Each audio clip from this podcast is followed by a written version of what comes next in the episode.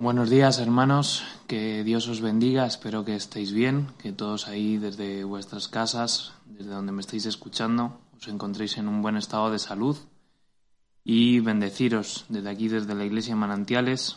Eh, estamos retomando nuestro estudio de Efesios. El martes anterior estuvimos viendo la introducción, recopilando un poco de información del contexto en el que se escribe esta carta a los Efesios, a la Iglesia de Éfeso eh, que la escribió el apóstol Pablo. Dijimos que lo escribió mm, desde la cárcel, en un momento donde estaba en la cárcel, siendo pues, pues afligido y con las dificultades que tiene la cárcel, y que aún así pues dedicaba ese tiempo a escribir y a bendecir a la iglesia, a exhortarla. Eh, hablamos de que es una carta donde pone en claro el buen uso de la doctrina, eh, cómo fundamentar la iglesia Estuvimos viendo también el pasaje de Hechos 19, donde vemos la intervención de Pablo al principio de la iglesia de Éfeso, de que no conocían la existencia del Espíritu Santo. Pablo les ministra el Espíritu Santo, la iglesia crece. Eh, luego vimos también que una de las personas que se convierten eh, ceden un espacio donde Pablo estuvo ahí eh, predicando y formando a la iglesia, la escuela de Tirano y eh, mm, hablamos de que el contexto donde estaba la ciudad de Éfeso es que tenían eh, una diosa, Diana de los, e, de los Efesios, de uno de los templos que es una de las séptimas maravillas del, mundo en esa época, era un edificio considerado muy importante donde pues, pues además eh, esta diosa pues tenía sacerdotisas que además se daban mucho en prostitución.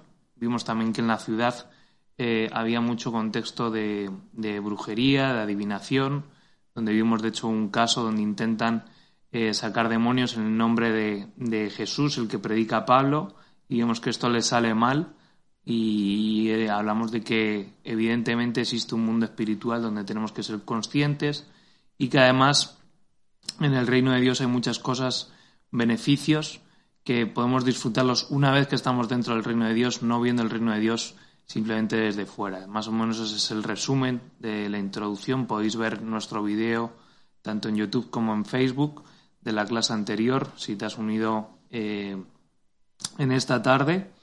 Y eh, vamos a continuar con el capítulo 1 eh, de Efesios.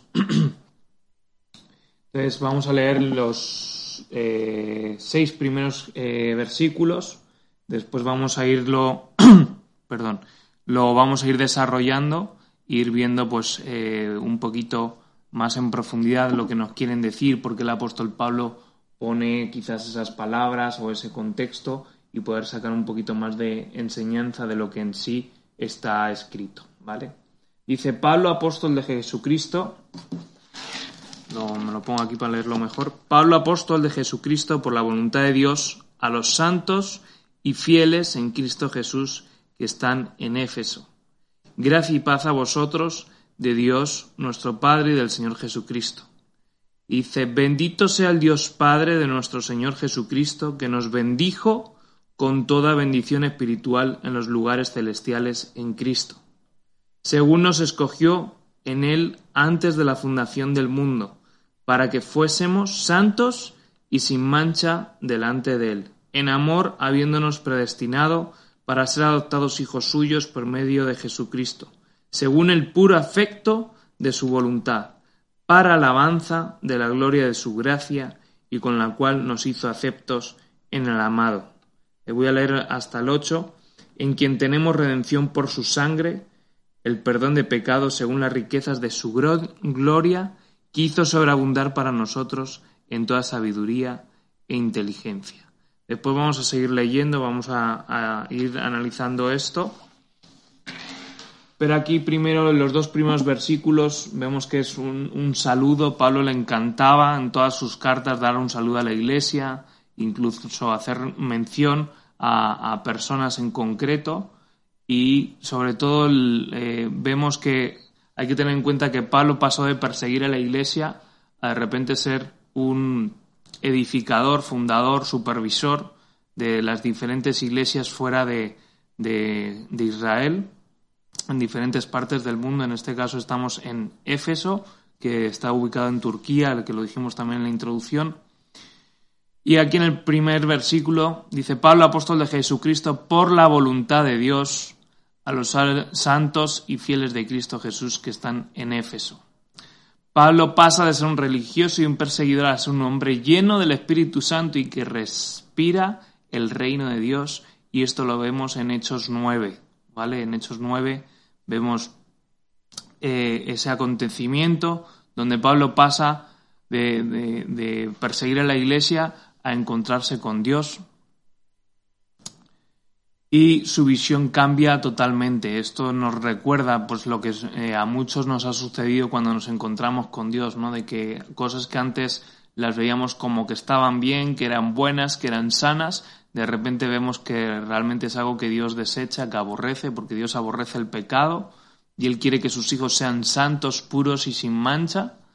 Y, y entonces este hombre pasa de perseguir a la iglesia, de quemar cristianos, de destruir iglesias, a ser constructor de iglesias, edificador de vidas y portador del Espíritu Santo.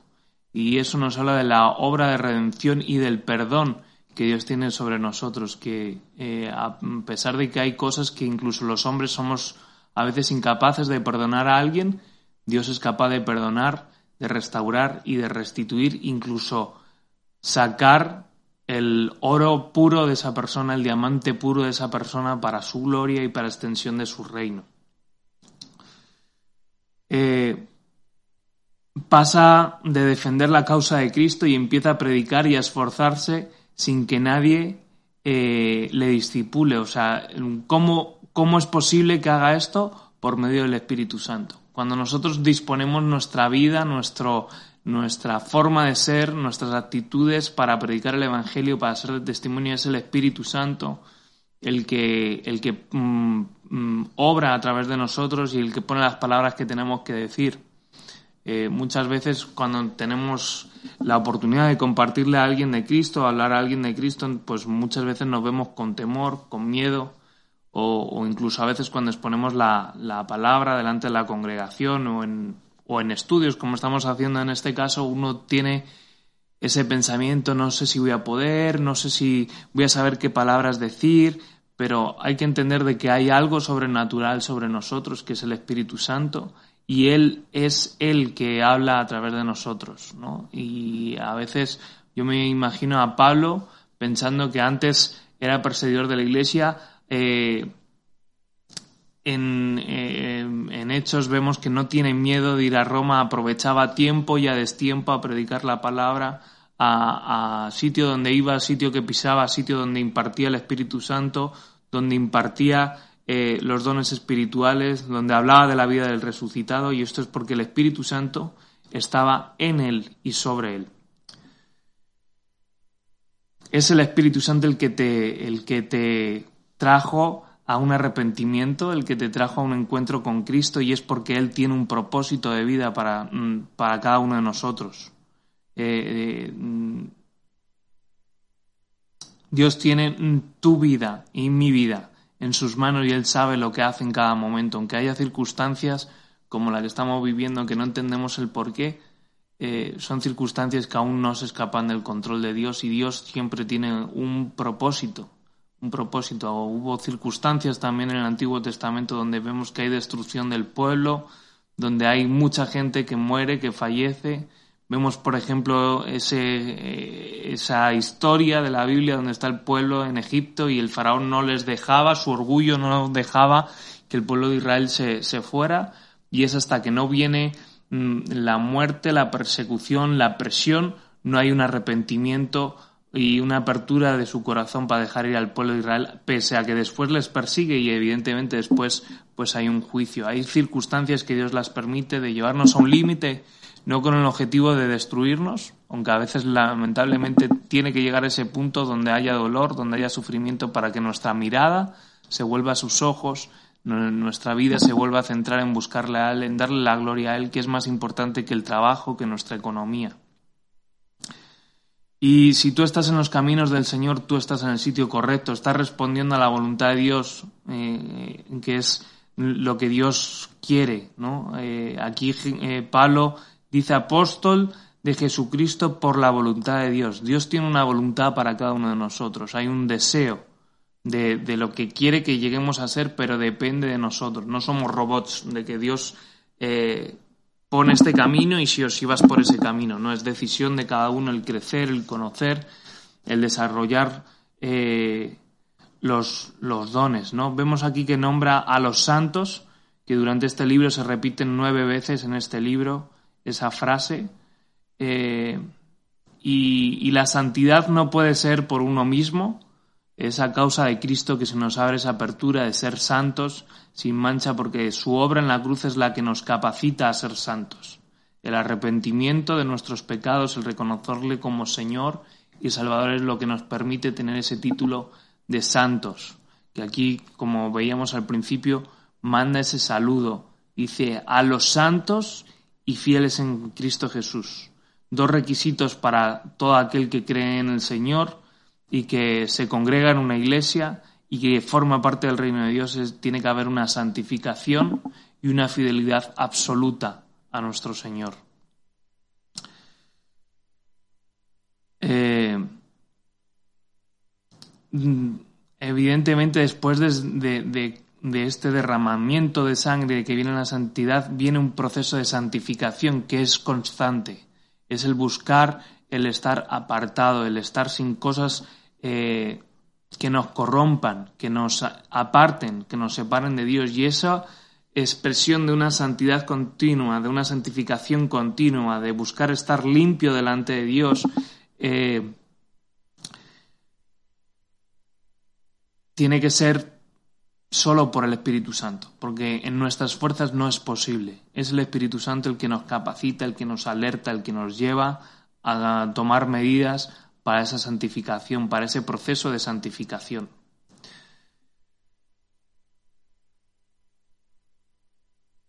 ¿Vale? La santidad, si la pasamos por la ley, es imposible de cumplir, pero en el amor que hay en Cristo es por su amor, es por su gracia, es por su misericordia, por su obra en la cruz, es que podemos llegar a tener esa santidad. La Biblia habla de que sin santidad nadie verá al Señor. O sea, es un requisito sí o sí eh, vivamos en los tiempos en los que vivamos, en algún momento estaremos ahí delante de Dios y dice que la única forma de ver a Dios y de estar cerca de Dios y de estar cerca de su presencia, sea aquí en la tierra o cuando muramos en el cielo, es siendo santos, es estando santificados. ¿Vale? Es por la fe que nos hacemos santos, por la fe en Cristo Jesús, por la fe en nuestro Dios. No es algo que se consigue por buenas obras, no es algo que se consigue por puntos, es algo que se consigue creyendo que Jesús es nuestro Señor y Salvador, teniendo fe de que su obra en la cruz es la que nos santifica, es la que nos capacita, es la que rasgó ese velo que había en el templo para entrar y acceder directamente a la presencia de Dios.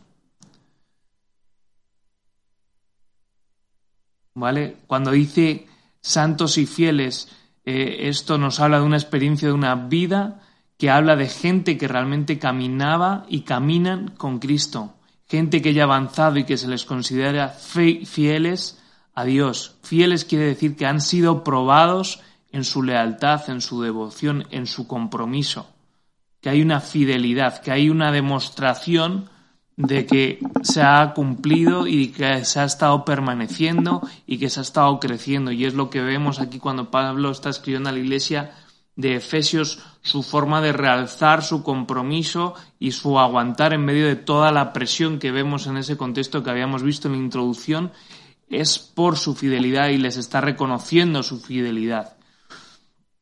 Se les considera fieles, fieles a Dios. Fidelidad es cuando has permanecido en el mismo sentir y en el mismo pensamiento. ¿No? Esto es como cuando el matrimonio mm, te prometo serte fiel ¿no? Fiel quiere decir que siempre tu amor hacia esa persona va a permanecer, tu actitud, tu deseo de hacerle bien, tu deseo de compartir tu vida, tu deseo de pelear por su vida para que esté bien, para cuidarla, para amarla, es el mismo sentido que aquí vemos de fidelidad. Vamos a ir ahora a Hebreos 11:6 y aquí nos dice Espero que tengas ahí tu Biblia, tu cuaderno y estés apuntando. Esto es bueno para que lo puedas repasar después, aunque este vídeo lo puedes escuchar varias veces, pero para que puedas tener ahí tus, tus notas y poder analizar todo lo que estamos viendo juntos. Hebreos 11.6 dice, pero sin fe es imposible que dice agradar a Dios, porque es necesario que el que se acerca a Dios crea que le hay y que Él es galardonador de los que le buscan. Es decir, una persona va a poder aprovecharse del arrepentimiento y de, y de la salvación cuando realmente lo hace por fe. Si lo hace por decir, si lo hace por, por porque cree que va a ser mejor, sin creer realmente lo que está confesando, sin creer realmente que Dios es Dios, que Dios manda a su Hijo, que Jesús murió por él en la cruz, no va a tener sentido porque dice que sin fe es imposible agradar a Dios. O sea, el principio de nuestra vida de, como creyente es la fe en Dios, la fe en que Jesucristo existió, la fe de que la Biblia es 100% verdad. Y si no tenemos fe, es imposible agradar a Dios, porque la fe es creer en, en lo que no se ve, pero la certeza de que está, de que se mueve, de que se manifiesta y de que es real. Y, si, y sin eso no puede haber ese galardón, ese, mm, ese galardón Dice galardonador de los que le buscan, el premio de los que le buscan. Y para buscar hay que buscar en fe, creyendo que lo hay, creyendo que lo vamos a encontrar, porque su palabra dice que el que le busca, le encuentra. El que llama a la puerta, se le abrirá la puerta. Y es, es, es eso lo que creemos. Vamos a ir también ahora, acompáñame a segunda de Pedro 1.4. Dejo ahí un poquito de tiempo para que lo busques. Dice, por medio de los cuales nos ha dado preciosas y grandísimas promesas, para que por ellas llegaseis a ser partícipes de la naturaleza divina, habiendo huido de la corrupción que hay en el mundo a causa de la concupiscencia, y aquí yo añadiría el pecado y un montón de cosas más que hacemos que nos separan de Dios. Dice, por el medio de las cuales nos ha dado preciosas y grandísimas promesas para que por ellas lleguéis a ser partícipes de la naturaleza divina. ¿Qué es esto de la naturaleza divina? Dios es, eh, Jesús fue 100% Dios, 100% natural, 100% hombre, y la naturaleza divina es que en nuestro cuerpo de carne podamos experimentar el poder de Dios, ser partícipes de los poderes de Dios, de la autoridad de Dios, que es lo que experimentaban los discípulos, el ver los milagros en acción, el ver el Espíritu Santo obrando en nuestra vida y a través de nuestra vida. Y habiendo huido de la corrupción. Recuerda que el santificarse, el ser santo, significa apartado para Dios. Y esto dice, habiendo huido de la corrupción, es decir, hay una decisión de separarse del pecado, hay una decisión de separarse de lo que nos separa de Dios, porque eso es lo que nos hace que nos acercamos a nuestro Dios. Juan 17, 18. Como tú me enviaste al mundo, así yo he enviado al mundo, y nos habla de que esto es una actitud de servicio. Eh, eh, aquí vemos, dice Pablo, apóstol de Jesucristo, por la voluntad de Dios a los santos y fieles en Cristo Jesús que están en Éfeso. Estas personas son escogidas, están enviadas por Dios. Jesús no solo vino a predicar, sino a enviar a sus discípulos. Dice, me seréis testigos en Samaria y hasta lo último de la tierra. ¿no? En Judea, Samaria y hasta lo último de la tierra. Eso lo dice ahí en principio de, Hechos cuando Jesús está por ascender. Es el último mandato de predicar el Evangelio, de extender la iglesia, de hacer crecer la iglesia. La iglesia no solo para juntarnos congregarnos, recibir, recibir, recibir y bendecirnos y decirnos hola, ¿cómo estás? Y, ahora que estamos cada uno en nuestra casa, el llamarnos como iglesia, eso está estupendo, el preocuparnos los unos por los otros, el orar, el hacer nuestro altar familiar, pero tú tienes que dar fruto, tienes que dar fruto que permanezca, predicar el Evangelio, extender, porque Jesús nos envió, porque Jesús hizo ese mandato y Pablo estaba animando a la iglesia allí donde estaba, en cada lugar donde tú estás, estás siendo testimonio de la iglesia. En Filipenses 1.29, porque a vosotros os es concedido a causa de Cristo no solo que creáis en Él, sino también que padezcáis por Él. El ser fieles, el ser santos, nos lleva también a padecer por Cristo, porque en el momento de que tú eres fiel, tú vas a tener que reconocer que tú eres creyente, tú vas a tener que reconocer que sigues los principios de Jesús, que sigues sus valores, que sigues sus normas, que eres un santo apartado, que no puedes participar en las mismas cosas que participa el mundo, que participa la gente que no cree en Jesús, la gente que, que ve cosas que Dios ve mal, eh, las ve como buenas, y eso, el, el definirnos, el delimitarnos, eso va a, a producir padecimientos. Y, y Pablo es uno de los ejemplos de padecer por él, porque Pablo predicaba a tiempo y a destiempo, una y otra vez, edificando a la iglesia, pero también estaba padeciendo. De hecho, cuando está escribiendo esta carta está en una cárcel, que no sabemos si la azotarían, si tendrían castigos, no sé qué tipo de trato tendría en esa cárcel pero lo que está claro es que estaba en esa cárcel no por ser rico, no por haber defraudado a Hacienda, no por haber incumplido con sus impuestos, porque además él dice que tenían el título de ciudadano romano, sino estaba en la cárcel por la causa de predicar el Evangelio. Y él antes era uno de los que metía gente por predicar el Evangelio. Seguimos, el versículo 3 dice, bendito sea Dios y Padre nuestro Señor Jesucristo, que nos bendijo con toda bendición espiritual en los lugares celestiales en Cristo. Dice, cuando habla, cuando habla de lugares celestiales, el apóstol Pablo lo que está diciendo es que no solo veas el reino, sino que entres en él. Por eso decíamos en la introducción que este libro no nos habla solo de ver el reino de Dios, cómo funciona, sino de meternos en él porque es solo la vivencia y es simplemente creer con, con esas cosas es con la que entramos.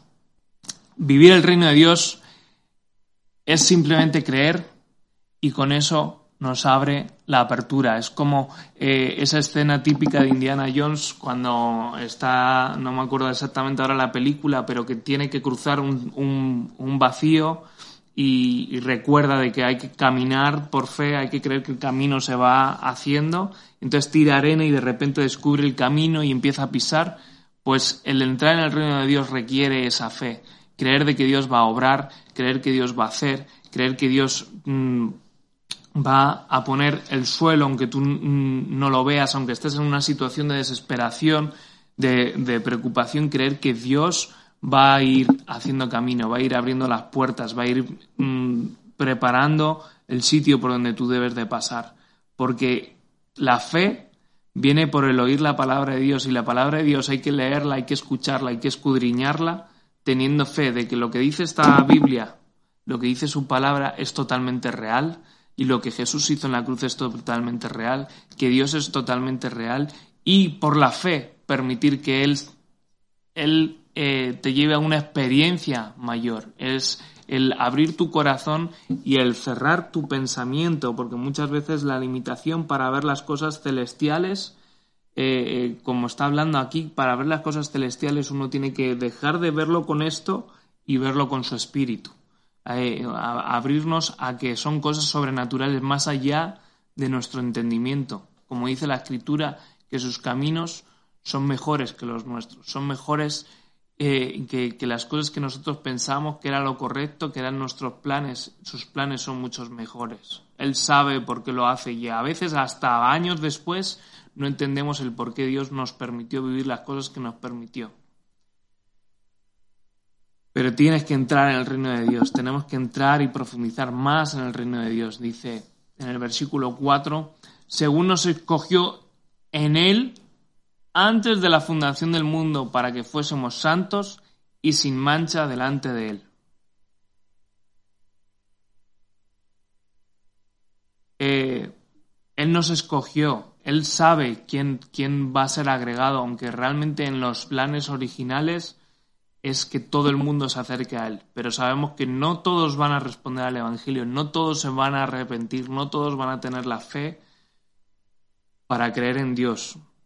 Y para vivir esta vida no la podemos vivir sin amor porque eso es muy pesado. Por eso Dios es un Dios de amor, es un Dios de paz. Es, eh, es el que nos capacita. Aquí en el versículo 5, que es lo que viene, dice, en amor habiéndonos predestinado para ser adoptados, ¿qué dice? Hijos suyos. ¿Por medio de quién? De Jesucristo, lo que hablábamos antes. Si no es por medio de Jesucristo, no somos capacitados para ser coherederos junto con Él, para ser llamados hijos de Dios. Dice que si confesamos que Jesús es nuestro Señor y Salvador, eso nos da derecho a ser llamados hijos de Dios. Dice, en amor habiéndonos predestinado. Es por amor que Él decide salvar a su creación. Desde el principio de los tiempos Dios quería una reconciliación absoluta tener una relación absoluta con nosotros, pero por causa de nuestro pecado se produjo un distanciamiento y es Jesucristo el que acerca ambas partes, las lleva a la reconciliación por medio de su sacrificio. Y ese sacrificio fue por amor a ti, por amor a mí, por amor a todos los que nos rodean, que aún quizás todavía no saben que Jesús vino a morir por sus pecados para que tengan un encuentro con Dios y una santificación y una fidelidad completa hacia Él y ser parte de este reino donde hay que vivirlo en lugar de analizarlo simplemente. Y cuando dice aquí predestinado, predestinado ¿qué significa? Significa la anticipada, planeada voluntad de Dios. Es decir, la predestinación es condicional a una vida en amor y santo sin mancha. Es la base de nuestra respuesta y decisión en amor. Es decir, Dios predestina Dios planea y en su voluntad está que todo el ser humano se arrepiente y esté con Él. Pero es en base a nuestra decisión y nuestra respuesta lo que hace que esa predestinación, esa voluntad predestinada se cumpla en nosotros. No es que Dios nos escogió y ya como nos escogió no hay que hacer nada. No, al contrario, siempre requiere una respuesta por nuestra parte. Esto es lo mismo que las palabras proféticas. Te pueden haber dicho que vas a ser misionero, que vas a ser pastor, que vas a ser maestro, que vas a ser cuidador de niños, que te vas a ir a la China, a donde sea, o que vas a ser bueno en, tus negocios y a través de tu negocio vas a bendecir a muchas personas. Puede haber muchas promesas y muchas palabras que Dios ha puesto sobre tu vida y en tu vida y hablado a tu vida, pero si tú no tomas las decisiones, esas palabras nunca van a terminar en un cumplimiento, porque siempre la Biblia es como cuando vemos el libro de Proverbios, siempre es condicional. Haz esto para que te vaya bien, haz lo otro para que te vaya bien, eh, haz lo otro para que tus días se alarguen. Y así todo el tiempo. ¿no? Dios no obliga, no impone a nadie de que lo tengamos que amar. Eh, Dios en su sabiduría ha decidido darle al hombre la capacidad de decidir amar o no. O sea, no nos ha hecho robots, somos predestinados, pero nos sigue dejando elegir si amarlo o no, si responder a su llamado o no, si seguirlo o no, si serle fiel o no. Dios puede transformar todo porque es soberano, pero lo que Dios ha dado al hombre es su voluntad para que el hombre decida solo amarlo. Por supuesto que Dios podría, y sabiendo que le íbamos a fallar y sabiendo que íbamos a pecar, podría haber dicho, ah, sí, pues como ya lo sé, aunque nosotros no lo entendamos, pero Él podría hacerlo así, como yo sé que si creo esto me van a fallar y va a pasar esto, mejor no los creo. Lo podía haber decidido, pero en su infinito amor decidió crearnos y aún así darnos la capacidad de decidir y la capacidad de elegir por Él. Porque ahí es donde vemos que realmente hay una fe y un amor y una fidelidad verdadera, porque es algo voluntario, es algo que no nos han impuesto ni con una pistola, ni advirtiéndonos o diciendo, si no haces esto, eh, pasa esto.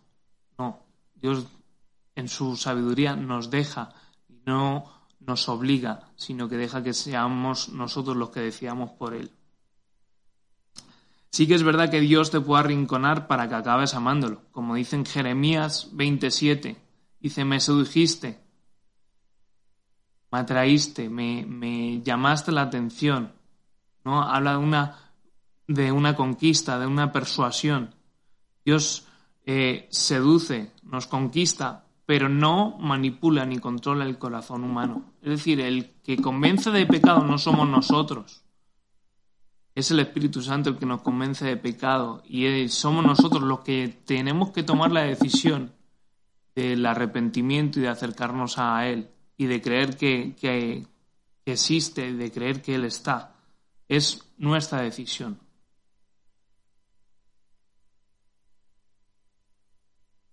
Eh, él es capaz de provocar eh, que llegues o que lleguemos a un punto en el que solo puedas darte la vuelta y mirarlo a Él y acercarte a Él.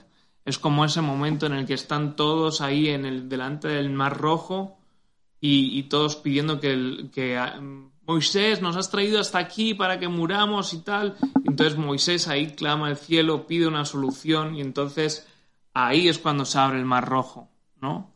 Eh, son esas circunstancias de aflicción o depresión donde Dios nos lleva para que nosotros volvamos a reconocerle que sin Él, como dice la Biblia, sin mí nada podéis hacer. Sin Dios nada podemos hacer. Sin su Espíritu Santo nada podemos hacer. Es solo Él obrando en nosotros. Él es, está interesado y obsesionado de que sus hijos y que toda la creación le adore y le busque y que pasemos una eternidad con Él. Por eso Él también, en su objetivo, como no nos puede obligar, sí a veces permite circunstancias donde nos lleven a amarlo, a buscarlo y a encontrarnos con Él. Y en estos días, en estos tiempos que vivimos, creo que Dios está haciendo precisamente eso. Nos está llevando a un encuentro con Él, a un abandonarnos en Él, en un anclarnos en Él, en creernos que el gigante lo podemos vencer con la ayuda de su Espíritu Santo y la relación con Él. Y, y, te animo a que sigas profundizando, que sigas intimando con Dios, que aún en los pequeños tiempos quizás eh, tienes hijos como yo y hay que buscar momentos pequeños, minúsculos ahí para, para poder programarte o buscar el, leer o reflexionar o quizás tener una oración o aprovechar cuando vas al supermercado o quizás cuando estás ahí lavando, pero busca el tener encuentros con Dios, busca el desahogar tu corazón delante de Él, busca el, el santificarte, el apartarte, el mostrar tu fidelidad, tu lealtad a tu Señor, a tu Dios. En 2 de Pedro 3.9, el Señor no retarda su promesa, según algunos la tienen por tardanza, sino que es paciente para con nosotros, no queriendo que ninguno perezca, sino que todos procedan al arrepentimiento. El Señor no va a venir a buscar a su iglesia hasta que nosotros no hayamos hecho que todos hayan tenido una oportunidad de conocer y de arrepentirse. Y como iglesia tenemos que entender de que estamos en un estado de, de, de alarma, no es la alarma que, nos han puesto, pero sí en un estado de alarma de que la gente necesita acercarse a Dios, la gente necesita que nosotros llevemos el Evangelio, que llevemos eh, sus vidas a que haya un fruto de arrepentimiento, un fruto de reconocer a Dios y de que necesitan a un Dios todopoderoso y a un Jesús salvador que haya muerto por sus pecados y que les dé una esperanza de vida porque ahora ni la economía, ni los trabajos, ni incluso el gobierno son una esperanza para nuestras vidas. Y Dios sí que da una esperanza de vida, de saber que lo peor que nos puede pasar en esta tierra es morirnos, perder nuestra vida, pero sabemos que vamos a una vida mejor con Él. Y eso hay muchas, muchas personas, millones y millones, que aún no han tenido esta oportunidad de proceder a su arrepentimiento. Efesios 1.5 dice Efesios 1.5, en amor habiéndonos predestinado para ser adoptados hijos suyos por medio de Jesucristo, según el puro afecto de su voluntad. Y el 6 dice, para alabanza de la gloria de su gracia con la cual nos hizo aceptos en el amado. Dios en su voluntad nos quiere llevar al punto más bajo, al punto más difícil donde podamos voltear y volver nuestra mirada a Dios y reconocer que necesitamos de un Dios. Quizás todo lo que estamos viviendo es a causa de nuestro egoísmo y de creérnosla que con nuestros trabajos, con nuestro sistema de sanidad, con todas las comodidades que tenemos, no necesitamos de un Dios que nos salve y que nos rescate. Pero estoy seguro que en estos momentos hay muchas personas que están abogando y clamando al cielo por sus vidas, por una salvación y por una seguridad que el mundo no la puede dar, pero que tú y yo, creyendo en Dios y por medio del Espíritu Santo, sí podemos transmitirlo. Pues dice en el 6, para alabanza de su gloria, de su gracia, con la cual nos hizo aceptos en el amado. Él nos hizo aceptos en quién, cuál es su amado, Jesucristo. Todo esto lo hizo para alabanza, lo hizo para la alabanza es alegría, es una vida que glorifica a Dios, es que haya un contentamiento en nosotros, haya un, en medio de las circunstancias, surja esa alabanza y esa adoración a Dios. Dice en Hechos 5, del 12 al 13, y por la mano de los apóstoles se hacían muchas señales, prodigios en el pueblo, y están todos unánimes en el pórtico de Salomón. Y de los demás ninguno se atrevía a juntarse con ellos, mas el pueblo los alababa grandemente. Dios cuando se manifiesta va a haber alabanza, va a haber adoración, y por medio del Espíritu Santo es que pasaban todas estas cosas en hechos. Y es lo que Pablo vino a hacer a Éfeso y, les animaba a la iglesia a estar en estas cosas, porque todo es para alabanza y para gloria de Dios.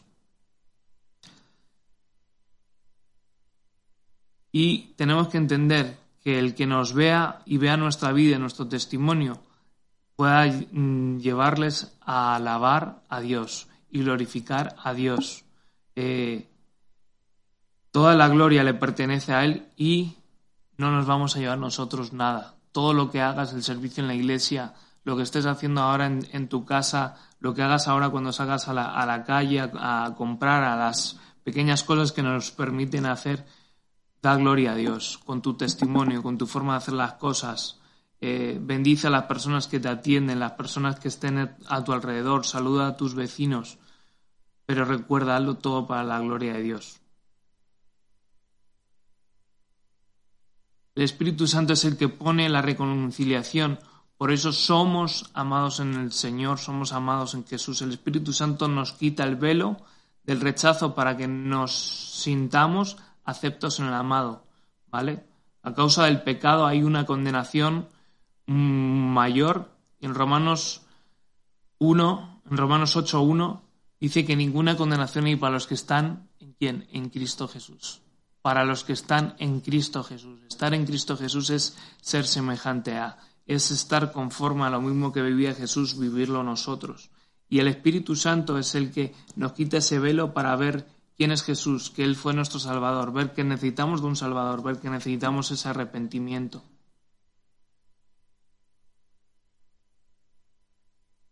Es por el mérito de Cristo que somos aceptos, no por nada que nosotros podamos hacer. Y esto es en apenas estos versículos Pablo está exaltando la obra de Cristo. Pablo está hablando de que somos santos, somos fieles, pero no somos esos santos y esos fieles si no fuera por la fe y por la obra de Cristo Jesús y por la obra del Espíritu Santo en nosotros. Dice en el 7, en quien tenemos redención por su sangre, el perdón de pecados según las riquezas de su gracia. Tenemos redención por su sangre la redención es algo que vamos a necesitar cuando estemos en ese juicio final, cuando estemos delante de Dios y Dios diga, ¿qué, ha hecho este hombre? Y Jesús diga, no, me ha aceptado a mí como Señor y Salvador, mi sangre lo cubrió, mi sangre ha borrado todos sus pecados, no hay nada para que juzgarle. La redención es que Él pagó el precio por tu vida y por mi vida. Pagó lo que tú debías, que era impagable. Las personas eh, que han entendido la obra de la cruz, hemos entendido ese sacrificio, no va a soltar eso aún en medio de la presión y la burla, porque sabe que aún en algún momento lo va a necesitar. Cuando tú entiendes que, Jesús pagó eso, tú no vas a querer alejarte y soltar eh, el creer que Dios, que Jesús murió en la cruz por tus pecados y que hubo ese arrepentimiento y que su sangre nos va a limpiar, es lo que nos va a mantener, eh, es nuestro ancla el creer la obra de la cruz, es el amor, pero esa obra de la cruz, si no hubiera esa obra de la cruz, ese arrepentimiento, esa muerte y esa resurrección, tú y yo no tendríamos esperanza ninguna de estar delante de Dios y de pasar una eternidad con Él. Su sangre nos limpia de las obras muertas. Las obras muertas son las obras de nuestras manos. Se trata de las obras que hacemos de autojusticia y se le llama apropiadamente obras muertas porque conducen a la muerte, porque hacemos cosas con nuestras propias manos, a veces nos tomamos la justicia por nuestra propia mano, a veces hemos hecho cosas que para nada van conforme a las cosas de Dios, pero su sangre nos limpia de todas esas cosas. A veces puede ser mentira, puede ser eh, eh, pecados sexuales, puede ser eh, pecados de, atentar contra tu propia vida, atentar contra la vida de otros. Y evidentemente si hemos pecado y hemos hecho cosas que nos avergonzamos, pero por la fe en su sangre eso nos cubre. Dios olvida nuestro pecado. Por eso es importante estar a cuentas cortas, el arrepentirnos continuamente, para que ese proceso de santificación continuo. Por medio de Jesús tenemos ese perdón de pecados. En Juan, primera de Juan 1.7 dice, pero si andamos en la luz como Él está en luz, tenemos comunión unos con otros. Y la sangre de Jesucristo, su Hijo, nos limpia de todo pecado. La sangre de Cristo nos limpia de todo pecado. ¿Vale? Eh, eh, pero fijaros lo que dice aquí. Dice, pero si andamos en luz, como Él está en luz, tenemos comunión unos con otros. Eh, quizás ahora no nos vemos las caras y no estamos todos los días juntos, pero si estamos en la luz, tenemos comunión unos con otros. Que tenemos esa capacidad de podernos relacionar unos con otros de una forma sana, de una forma limpia, pero aquí suma también que la sangre limpia todo pecado. Aquí nombra las riquezas de su gracia, ¿no? ¿Qué son las riquezas de su gracia? Son inagotables, no se terminan. Eh, Y es importante que no se nos puede ir la vida sin disfrutar todas esas riquezas. ¿Y cómo se disfrutan, disfrutan de todas esas riquezas siendo hijos de Dios, buscando su reino? Buscad primeramente el reino de, Dios y su justicia, y todo lo demás os será dado para añadidura. Y, tenemos que pensar como esa historia del hijo pródigo, que estaba el hijo mayor ahí con todo el acceso a todas las riquezas del Padre, estaba dentro del reino del Padre, pero no, no disfrutaba absolutamente nada hasta que cuando ven que le hacen la fiesta al hermano es cuando, bueno, padre, yo he hecho todo esto, pero y el padre le dice, pues tenías todo esto y no has no lo has disfrutado porque no has querido, pero acceso tenías. Y nosotros tenemos que tener ese disfrutar de todas esas cosas algunas son, te nombro siete cosas eh, que forman parte de la riqueza de su gracia. Nos bendijo, nos escogió, somos santos, sin mancha, nos adoptó, somos aceptos para su alabanza y, sobre todo, nos redimió. Nos salvó de la lista de pecados y que nos da la salvación. Versículo 8. Que hizo sobreabundar para con nosotros en toda sabiduría e inteligencia. Hizo sobreabundar todas estas cosas. Dios te da sobreabundantemente para que les des a otros. Dios no está interesado en llenar tu vida y que tú te llenes y te capacites si no lo vas a compartir con otros. Él quiere que tú compartas de lo que Él te da. Y la sabiduría es el temor al Señor, es la capacidad de poner la palabra de Dios en qué? En práctica. De nada sirve que tú sepas mucho y te aprendas toda la Biblia de memoria si no la utilizas para predicar, para bendecir, para edificar a otros. Y además la Biblia te sirve, el conocer sus escrituras, el conocer la palabra de Dios, te sirve para tomar decisiones basadas en ella. Eh, y a veces tenemos que tomar decisiones difíciles o, o aquí vemos que Pablo, las diferentes epístolas y cartas que escribe Pablo, son para precisamente marcar pautas y resolver conflictos dentro de la Iglesia y cómo hacerlo. Y hay muchas de las cosas que se nos habla ahí que son fundamentos para la edificación de la Iglesia, pero que también pueden ser aplicables dentro de nuestro contexto de familia o relaciones laborales, donde podemos ver e identificar formas sabias de resolver los conflictos. Inteligencia nos habla de saber cómo aplicar la sabiduría en cada situación que tú vives. Ser cristiano no significa ser estúpido y significa ser menos inteligente, eh, sino al contrario. Es ser astuto, es ser sabio, es ser inteligente, saber cuándo callar, saber cuándo hablar, pero sobre todo saber que hay un Dios y un Espíritu Santo que nos respalda con las decisiones y con las cosas que hacemos siempre que vayamos en su nombre y creyendo y este, basándonos en el consejo en el consejo de la palabra, pero también en el consejo de nuestros líderes espirituales, de nuestros pastores, de las personas que Dios ha puesto en el camino para edificación de nuestra vida. La palabra, a medida que la lees, te hace sabio e inteligente. Los tiempos cada vez se están acelerando más. Hay cosas que la Biblia nos habla que iban a suceder y que cada vez tenemos más claro de que estamos más cerca del final de los tiempos que hace años. Y para entender esos tiempos y entender cómo Dios espera que actuemos como iglesia y como parte de su reino, tenemos que conocer las escrituras. Tenemos que tener esa sabiduría e inteligencia y dice que sobreabunda, que, que sobreabunda es que rebasa, que supera los límites establecidos y están ahí a nuestro alcance en el estudio, en el conocimiento de la palabra y en el sujetarnos también en el consejo y en la dirección. Versículo 9 dice, dándonos a conocer en toda esa sabiduría e inteligencia, por medio de esa sabiduría e inteligencia, dice, dándonos a conocer el, el misterio de su voluntad, según su beneplácito, el cual se había propuesto en sí mismo. El misterio de su voluntad es Cristo, es la obra de la cruz, es la obra de la salvación. Para recibir este misterio uno se tiene que humillar porque esto es el quebranto de tu mente, de tu ego, y entonces es revelado el misterio, porque sin, sin estas tres cosas que acabamos de nombrar, no puedes entender de que eres pecador y que necesitas a Jesús y que necesitas su redención y que necesitas que su sangre te cubra.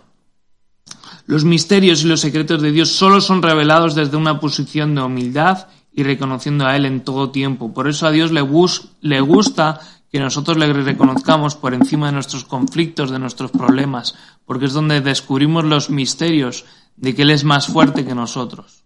De que, como dice en Filipenses 4:13, todo lo podemos en Cristo que nos fortalece. Porque cuando tú crees que Jesús murió en la cruz por el mayor problema de este mundo, que es la muerte, y que te dio acceso a, esa eternidad con Él, pero que también te dio acceso a lo que decimos, a todas las riquezas que están escondidas en el reino y a todos los recursos que están en su palabra, entonces todo lo demás lo vas a poder enfrentar y atravesar porque vas a estar fundamentado en la fe en su palabra, la fe en Él, la fe en su reino, la fe de que Él tiene una voluntad perfecta para nuestra vida.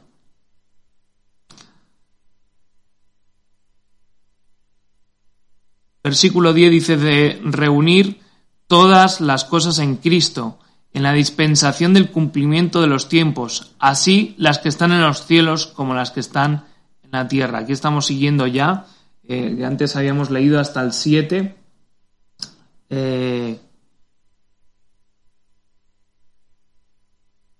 hemos seguido avanzando, ¿vale? Y voy a leer, mm, antes de continuar, voy a leer hasta el 14. Dice, de reunir todas las cosas en Cristo en la dispensación del cumplimiento de los tiempos, así que están en los cielos como los que están en la tierra. En el asimismo tuvimos, en él asimismo tuvimos herencia, habiendo sido predestinados conforme al propósito del que hace todas las cosas según el designio de su voluntad, a fin de que seamos para alabanza de su gloria, nosotros los que primeramente esperábamos en Cristo. En él también vosotros, habiendo oído la palabra de verdad, el Evangelio de vuestra salvación, y habiendo creído en él, fuisteis sellados con qué? Con el Espíritu Santo de la promesa, porque acordaros que el Espíritu Santo fue dado como una promesa, de que cuando estéis ahí en Jerusalén vendrá sobre vosotros la promesa que es el Espíritu Santo, el Consolador, que es las arras de nuestra herencia hasta la redención de la posesión adquirida para la alabanza de su gloria. Versículo 11, pues aquí lo que vemos es que fuimos predestinados por el designio de su voluntad y Él nos dio libertad, pero Él ya sabe quién va a decidir por Él, que lo hemos comentado antes porque lo nombraba ya antes, y lo del designio ya lo planeó o lo definió en su voluntad, ya lo tenía planeado. ¿Con qué fin? Con el fin de que seamos para alabanza de su gloria y nosotros que esperábamos en Cristo, ¿no? Él nos predestinó para alabanza de su gloria, para estar con Él, para agradar su corazón, para ministrar su vida, para exaltar lo que Él es. Todo ser humano fue creado para la alabanza de Dios, independientemente de que crean o no, ese fue el objetivo de que Dios creó al ser humano. De hecho, nos creó con capacidades instrumentales, tenemos las palmas, tenemos los silbidos, tenemos la capacidad de cantar, de entonar, de tocar instrumentos, porque fuimos creados para su alabanza. Y esto nos tiene que llevar a pensar de que si con mi estilo de vida estoy siendo instrumento para la alabanza de Dios, para alabarlo, para exaltarlo, para que otros a través de mi forma de vivir puedan también conocer a Dios y quererlo alabar y quererlo buscar. En el versículo 13 dice, están hablando de los que esperaban en Cristo y los que se confirmaron y alabaron a los que conocían a Cristo. Y el sello es por la fe, es por el creer. El sello del Espíritu Santo viene por la fe y por creer. Habla de lo que hace el Espíritu Santo. El Espíritu Santo te une y te sella.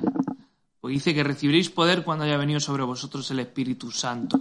Es un poder, es una capacidad, es un instrumento, es el, lo último que nos prepara y nos capacita para extender su reino y para poder cumplir todas las cosas, los mandamientos y toda la palabra de Dios aún en medio de su gracia, es por el Espíritu Santo que nos capacita para hacerlo toda la obra que Dios quiere que hagamos. Y este mismo sello es el que necesitamos para entrar al reino de los cielos, porque el Espíritu Santo nos lleva a secretos, nos lleva a poder hablar en lengua, en, ese lenguaje secreto de los cielos que ni el enemigo conoce, nos lleva a poder desarrollar los dones espirituales, el poder profetizar, el poder declarar, el poder eh, orar por sanidad y que las personas sean sanas, el poder discernir eh, lo que está bien, lo que está mal, el poder tener la capacidad de entender el arrepentimiento y arrepentirnos y reconocer nuestro pecado. Es algo que necesitamos como creyentes, el estar sellados por su Espíritu Santo.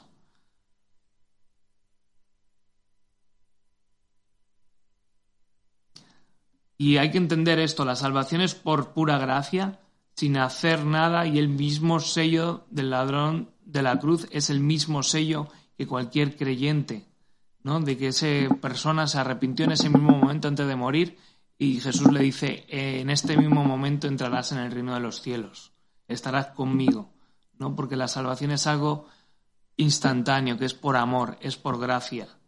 Eh, pero el sello eh, del Espíritu Santo sí se puede quitar y no se puede quitar.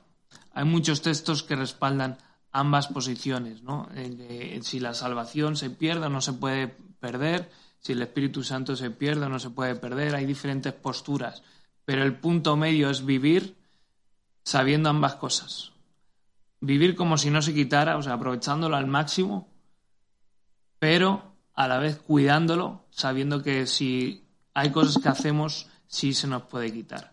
Y así no hay duda, así no entramos en conflictos, porque esto muchas veces perdemos el tiempo en debatirlo, pero el mejor es estar en ese punto eh, medio. ¿Vale? Versículo 14. El Espíritu Santo son las arras de nuestra vida el Espíritu Santo es el anticipo del reino, es una promesa que se nos dio. Hasta que se cumpla el plazo, hasta que estemos de nuevo con Jesús. Es el consolador, es el que sustituye a Jesús aquí en la tierra mientras que nosotros estamos en vida. Y es el que nos capacita para que no nos sintamos solos, para que estemos, para que actúe a través de nosotros. ¿Vale? Y todo esto que Él nos da es para la alabanza de su gloria. Todo lo que hacemos es para la alabanza de su gloria. Eh, vamos a continuar leyendo. estamos en el capítulo 1 de Efesios, eh, a partir del versículo 15. Eh, voy a leer hasta el final, hasta el, versículo 23, y vamos a seguir haciendo como lo hemos hecho anteriormente, viendo pues diferentes cosas a lo largo de este, de este pasaje. Dice, por estas causas también yo, habiendo oído de vuestra fe en el Señor Jesús y de vuestro amor con todos los santos, no ceso de dar gracias por vosotros, haciendo memoria de vosotros en mis oraciones, para que el Dios de nuestro Señor Jesucristo, el Padre de Gloria, os dé espíritu de sabiduría y de revelación en el conocimiento de Él, alumbrando los ojos de vuestro entendimiento para que sepáis cuál es la esperanza a que Él os ha llamado y cuál es la riqueza de la gloria de su herencia en los santos y cuál la superminente grandeza de su poder para con nosotros los que creemos, según la operación del poder de su fuerza, el cual operó en Cristo, resucitándole de los muertos y sentándole a su diestra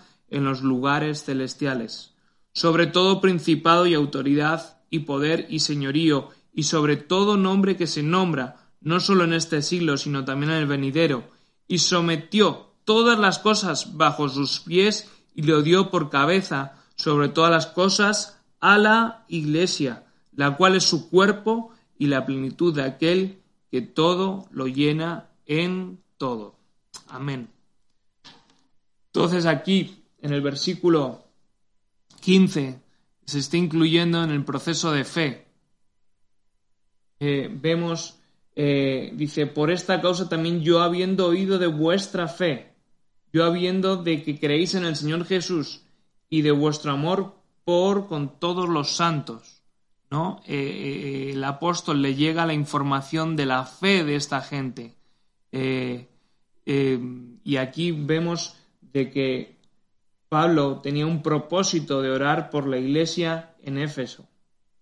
dice, por esta causa yo también, también yo, habiendo oído de vuestra fe el Señor y de vuestro amor para todos los santos, no ceso de dar gracias por vosotros. Esto nos habla de que Pablo está aquí diciendo de que aún habiendo por su fe, él está orando por ellos. ¿no? Eh, había un objetivo en la oración de Pablo que es lo que viene a continuación. ¿Para qué estoy orando? ¿Para qué estoy dando gracias por vosotros? Para que Dios de nuestro Señor Jesucristo, el Padre de Gloria, os dé el espíritu de sabiduría y de revelación en el conocimiento de Él. Eh, era la oración para que diera sabiduría y revelación de quién? De Cristo, para saber cómo caminar, cómo poner en práctica la palabra en este mundo. Está orando para que sepan cómo actuar, cómo usar las herramientas de nuestra milicia, cómo saber eh, hablar de Cristo.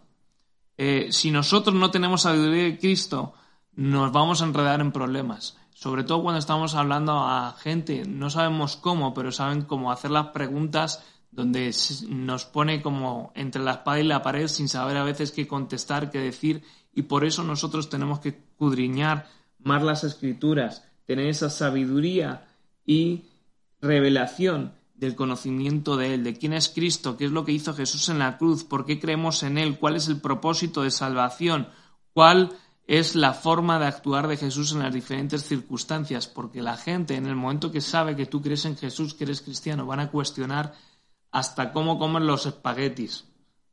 Es un, chiste, pero mm, van a cuestionar tu forma de actuar en cada momento de tu vida, bien sea en el trabajo, bien sea en la relación con tus hijos, con tu familia, con tus vecinos, cuando vas a comprar, porque saben que Jesús fue una persona intachable y esperan ver lo mismo a través de tu vida. Esperan que tú sepas eh, realmente todo acerca de Él. Eh, y por eso nosotros tenemos que estar cada vez más alineados a sus escrituras y saber. Dice en el versículo 18, continúa, alumbrando los ojos de vuestro entendimiento para que sepáis cuál es la esperanza a que Él os ha llamado y cuáles las riquezas de la gloria de su herencia en los santos. Nuestros ojos tienen que estar abiertos, nuestros ojos no naturales, sino también los espirituales. Eh, cuando venimos a Cristo, nuestros ojos son abiertos y vemos las cosas de forma diferente y más sencillas y claras. Empiezas a ver la, vida y, y, las cosas y las prioridades incluso de nuestra vida cambian porque hay otro entender del mundo. Empezamos a entender el mundo no como un mundo natural, sino como un mundo espiritual y empezamos a ver más allá de nuestras eh, fronteras físicas. Entendemos que Dios es un Dios que está en todos los sitios, que está en todos los lugares, que su amor fue por toda la humanidad, no solo por nosotros, por nuestra vida. Entendemos o deberíamos de entender de que la Iglesia fue formada para congregarnos, para estar juntos, para alabar a Dios, pero sobre todo con el propósito de explosionar y extender el Evangelio, extender lo que Dios ha hecho en nuestra vida, lo que Dios está poniendo y depositando, como veíamos anteriormente, todo eso que sobreabunda, todas esas riquezas, ponerlas al servicio del Evangelio y de extender su reino y de hacer que la vida de los demás eh, pueda crecer y pueda llevar a un fruto de arrepentimiento y a un encontrarse con el Señor. Jesús abre los ojos para que veas la verdad de la palabra y que Él es el único Dios y no hay nadie más. Por eso en la Escritura también habla de que su entendimiento estaba entenebrecido, estaba nublado, no estaba abierto a ver las cosas sobrenaturales, no estaba abierto a entender de que Jesús no vino a establecer un reino humano, sino un reino espiritual, que no vino a cambiar la ley, sino a darle sentido a la ley. ¿Con qué? Con unos, unos ojos espirituales, como está diciendo aquí, para que sepáis cuál es la esperanza a que Él os ha llamado y cuáles las riquezas de la gloria de su herencia en los santos. ¿Para qué es todo esto? Para que sepamos que la esperanza a que Él nos ha llamado, este es el objetivo de la oración de Pablo, que nos perdamos, que no perdamos, perdón, el enfoque que Cristo Jesús es para nosotros. El enfoque es Él, el enfoque por lo que existe la iglesia no es para tener focos, no es para tener sonido, no es para podernos congregar, para tener un edificio grande, sino es para conocerle a Él, es para que otros conozcan de Él, es para que tú eh, y yo podamos llevar a personas a un arrepentimiento y a una restauración con Jesús. Y, y Pablo les estaba recordando que el objetivo es Jesús, que el centro de nuestra vida es Jesús, que la base de la iglesia es Jesús que nuestro llamado es hablar de Él, es conocerle a Él, es mm, repartir lo que recibimos de Él, repartirlo, compartirlo. Necesitamos un recordatorio constante de que Él es el objetivo, Él es la esperanza a lo que Dios nos ha llamado.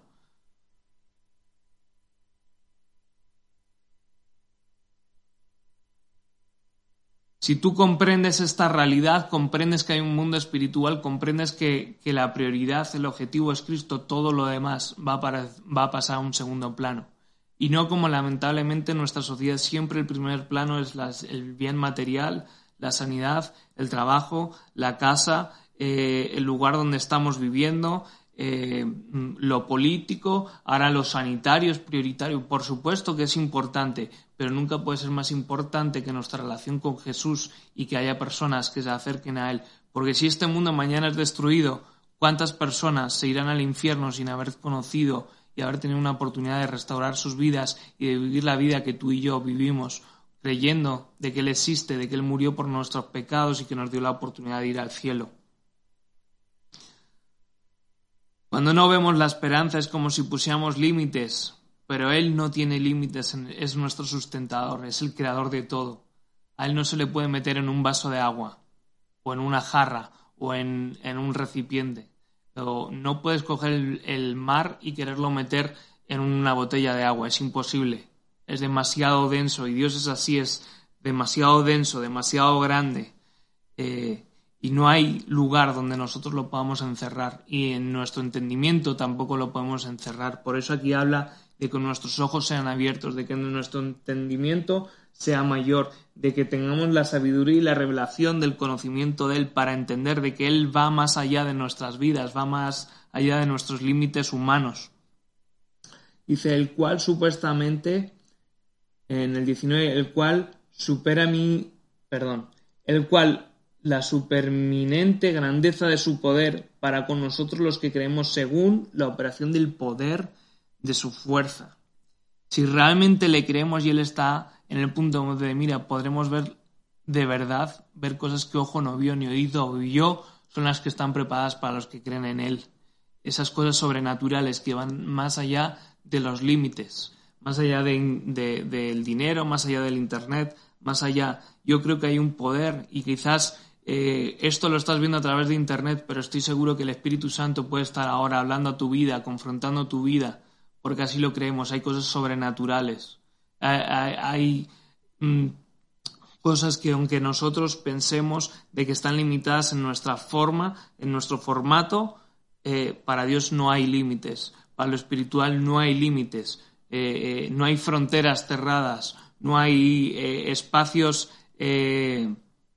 estén ocultos para Dios, todo lo puede ver, todo lo puede hacer, su Espíritu Santo puede obrar allí donde está. Vemos en el, libro de los Hechos, es otro estudio que intentaremos en algún momento poderlo subir o compartírtelo, ya lo compartimos una vez, pero ese libro es tremendo te animo a que lo leas, donde ves todo el poder mm, del Espíritu Santo obrando a través de hombres y mujeres como tú y como yo. Y muchas veces no vemos la manifestación del Espíritu Santo porque no creemos que Él pueda tener esa fuerza, porque no estamos enfocados en Él, creyendo de que Él puede ir más allá de nuestras fuerzas. Nos da miedo orar por sanidad, nos da miedo el, el, orar por milagros, nos da miedo el predicar porque pensamos de que Dios nos va a dejar solos, de que Dios no está con nosotros. Pero si realmente crees que Dios está contigo y que el Espíritu Santo es tu fuerza, el Espíritu Santo hay poder, tienes que orar creyendo de que eso realmente es así, porque es así. El Espíritu Santo se manifiesta donde hay libertad y la libertad no quiere decir con un espacio físico, quiere decir con un espacio espiritual y tú y yo somos los que damos la autorización y, desatamos el poder de Dios porque fue dado a nosotros y está en nosotros. Dice en Romanos 8 que el mismo Espíritu que levantó a Jesús de los muertos opera en nosotros, opera a través de nosotros. Y ya para terminar, del 20 al 23 dice, el cual, el cual operó en Cristo ¿El qué? El poder de su fuerza. ¿Cuál es el poder de su fuerza? El Espíritu Santo. Resucitándole de los muertos y sentándole a la diestra de los lugares celestiales. Sobre todo, que dice aquí, empieza a nombrar cosas espirituales. Dice, sobre todo principado y autoridad y poder y señorío, sobre todo nombre que se nombra, no solo en este siglo, no solo en el siglo, en esa época de, de Efesios, Aquí el, el, apóstol Pablo está profetizando, dice, no solo para esta época es el poder del Espíritu Santo, no solo para esta época es la obra de Cristo, no solo para esta época es para este mundo espiritual en este tiempo que vivimos, sino aquí el apóstol Pablo dice, sino para el siglo, el siglo venidero, sino para las épocas siguientes, dice, mi palabra no pasará, los tiempos cambiarán, pero mi palabra no pasará y eh, eh, estamos en tiempos diferentes. No son los tiempos de Pablo, son los tiempos de Roberto, son los tiempos tuyos, son los tiempos de la iglesia Manantiales, donde deseamos y esperamos que haya un despertar del Espíritu Santo ahí en tu casa, ahí en donde tú estás, ahí en donde estamos sirviendo, en nuestro municipio, en nuestra España. Vienen tiempos de, necesidad, no solo de necesidad de alimentos, no solo de necesidades laborales, sino se va a despertar y se van a abrir los ojos de muchos de que hay una necesidad espiritual. Y tú y yo tenemos que estar preparados a ser como este apóstol Pablo que está diciendo aquí, sobre todo principado y autoridad y poder y señorío, sobre todo nombre que se nombra no solo en este siglo, sino también en el venidero, y sometió todas las cosas bajo sus pies él sometió, Jesucristo sometió todas las cosas bajo sus pies y atento a esto dice, y lo dio por cabeza sobre todas las cosas a la iglesia. La iglesia es la autoridad delegada por Cristo en esta tierra. Hasta que Él venga por su iglesia, por su amada, nos dio las capacidades espirituales, nos dejó al consolador, al capacitador para hacer milagros, porque los apóstoles primero fueron enviados en el nombre de Jesús, cuando los envía en parejas, cuando los manda en grupos a hacer, y entonces iba eh, el Espíritu Santo por mandato de Jesús con ellos para hacer obras y milagros y oraban en el nombre de Jesús. Pero cuando el Espíritu Santo viene y está sobre nosotros, dice la palabra, y recibiréis poder cuando haya venido sobre vosotros. ¿Para qué? Para hacer cosas que ojo no vio ni oído yo, son las que están preparadas para los que siguen y creen en Jesucristo. Y aquí termina diciendo, la cual, la iglesia es la cual es su cuerpo, la plenitud de aquel que todo lo llena, todo. La iglesia es la plenitud de Dios. Es la manifestación de Dios en la tierra. Es la manifestación de lo que Dios quiere hacer, que es unidad, que es amor, que es llevar el Evangelio, que es traer la manifestación del Espíritu Santo a través de nuestras vidas para que otros le conozcan. Como, veíamos ahí en, en, Hechos 19, de que había milagros, de que Pablo hacía milagros, no era Pablo el que hacía los milagros, era el Espíritu Santo que estaba sobre él haciendo milagros para que otros crean. No era el testimonio de Pablo solo lo que impactaba a la gente, sino que era el Espíritu Santo obrando a través de Pablo, porque es el Espíritu Santo el que nos capacita para todas estas cosas. Y es tremendo esta introducción que está haciendo aquí Pablo, está orando por la iglesia para que sean abiertos sus ojos, para que sean eh, eh, ampliada su, su, sabiduría, su revelación acerca de quién es Cristo, para que sus ojos sean abiertos, para que entendamos la esperanza que hay en Él, el milagro que hay de Él, pero aquí está diciendo el, eh, el cual el poder que operó en Cristo resucitándolo de los muertos, ese mismo Espíritu Santo está en nosotros. Pablo estaba pidiendo que la iglesia de, Éfeso necesitaba la manifestación del poder del Espíritu Santo para que se multiplicara, porque el contexto donde estaban era un contexto de mucha presión social, de mucha persecución eh, eh, eh, en esa zona y encima había una lucha espiritual tremenda. Ahí Artemisa, Diana de los Efesios, que lo podéis buscar en Google, habla de que era la diosa de la luna, que tenía un séquito de mujeres, que estaba dado a, a, todo tipo de prostitución, la gente adoraba a esa mujer, había una lucha espiritual tremenda que iba en contra de todas las cosas que la palabra predica. Y si no es por el poder del Espíritu Santo, no se pueden vencer estas cosas.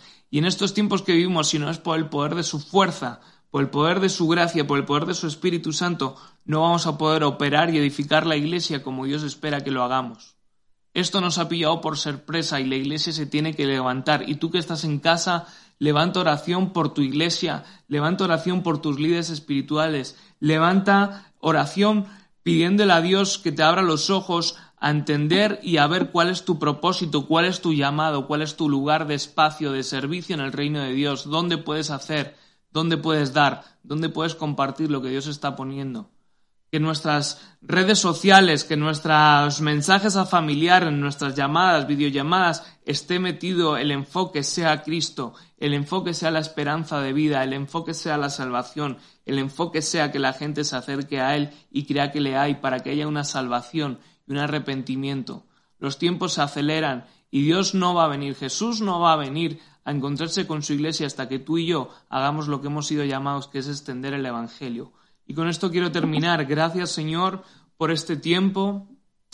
Gracias, Señor, eh, por el Espíritu Santo. Gracias por este apóstol Pablo escribiendo esta carta. Bendigo a mis hermanos allí donde estén, que este mensaje sea de edificación para sus vidas, este estudio, que nos animes, Señor, que tu Espíritu Santo nos levante, nos lleve a predicar a tiempo y a destiempo que nos lleves a profundizar en tus escrituras, a escudriñar tus escrituras, a que esta oración de Pablo yo la hago mía también para la iglesia manantiales, Señor, que se nos abran nuestros ojos, que se nos abra nuestro entendimiento, que se nos abra lugares y espacios donde poder compartir tu palabra, sean físicos, sean espirituales, sean virtuales, Señor, donde tu palabra sea manifestada y donde haya milagros que se manifiesten, Señor, porque para ti no hay fronteras, no hay límites, no hay estados de alarma, no hay gobiernos que te detengan, Señor. Tu evangelio fluirá y fluirá de, de, la iglesia de manantiales como manantiales por Boadilla, como manantiales en esta nación, Señor. Bendigo a mis hermanos, a todos aquellos, Señor, que quizás durante mucho tiempo no han sabido cómo hacer, cómo hablar, Señor, que en este tiempo tu Espíritu Santo los capacite, los llene, los levante, Señor, para ser de testimonio allí donde estamos, Señor. Te bendecimos, Señor, en esta tarde. Te glorificamos a ti, Señor. Tú eres el dador de la vida, tú eres el poderoso de Israel, Señor.